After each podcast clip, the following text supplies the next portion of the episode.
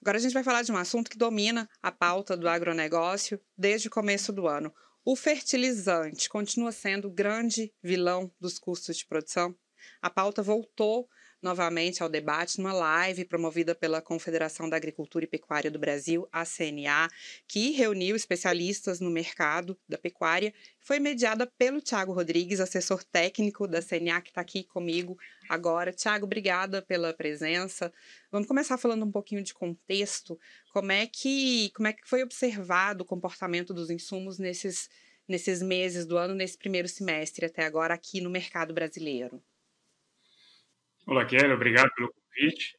Basicamente, o produtor tem vivido aí um cenário desafiador em termos de custo de produção, puxado por alguns insumos chaves no sistema produtivo. Né? O primeiro deles você é, já, já listou aí, que é a questão do, do, mercado de fertilizantes. Né?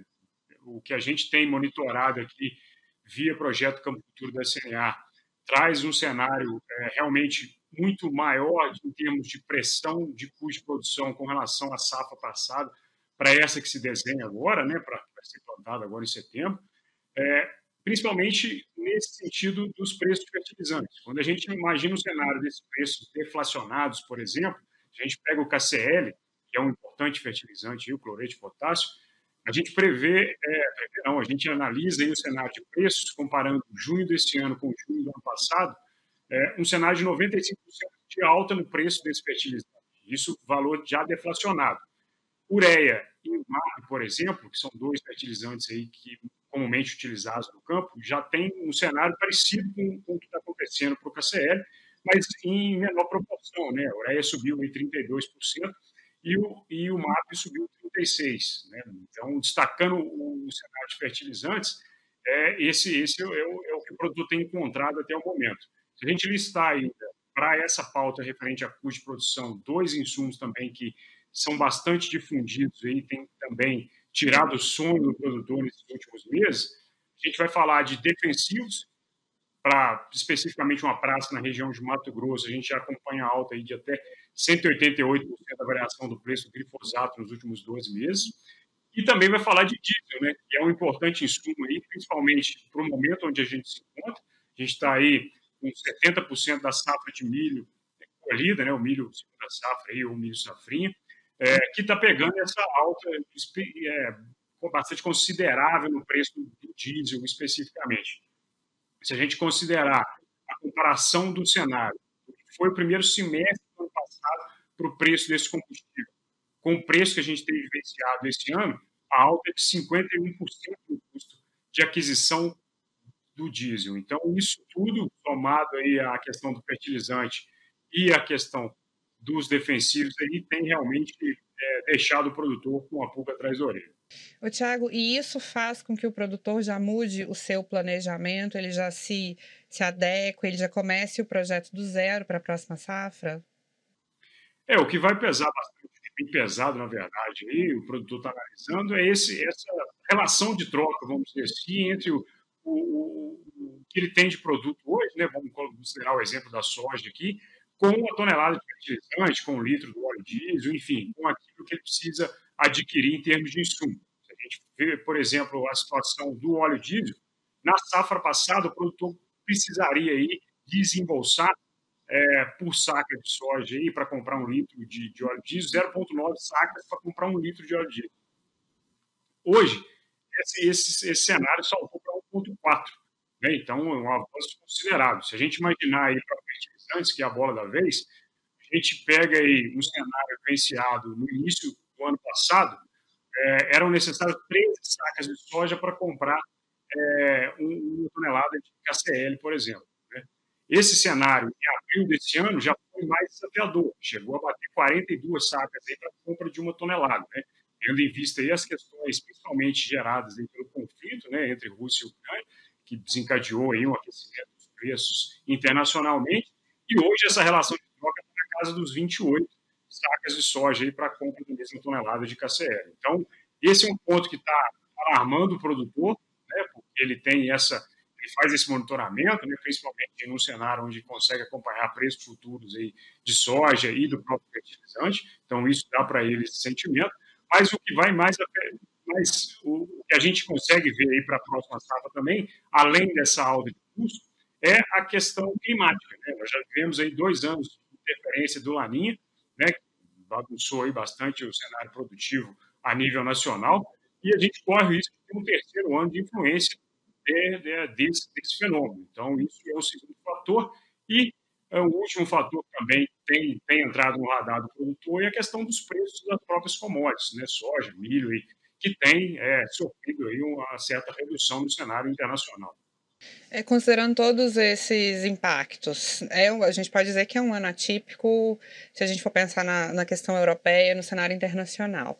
Considerando todas essas variáveis, o, o impacto ele vai ser é, percebido na redução da produtividade na próxima safra. A CNA já considera que haja é, um, um aumento menor de produção ou o produtor ele vai absorver a, a, a maior parte desses custos, ele vai reduzir margem, ele vai. É, como é que vai ser esse equilíbrio? Como é que você faz essa análise? É difícil falar em redução de produtividade, é, tendo em vista ainda que é uma safra que ainda vai ser colocada no campo. Né? Então, a gente tem um ritmo de negociação, por exemplo, na compra de fertilizante, aí, que hoje representa 30% do custo do, do, dos produtores de, de soja, é, e um ritmo negociação bastante avançado aí, em relação à próxima safra. Né? Então, parte desse fertilizante já foi comprado, né?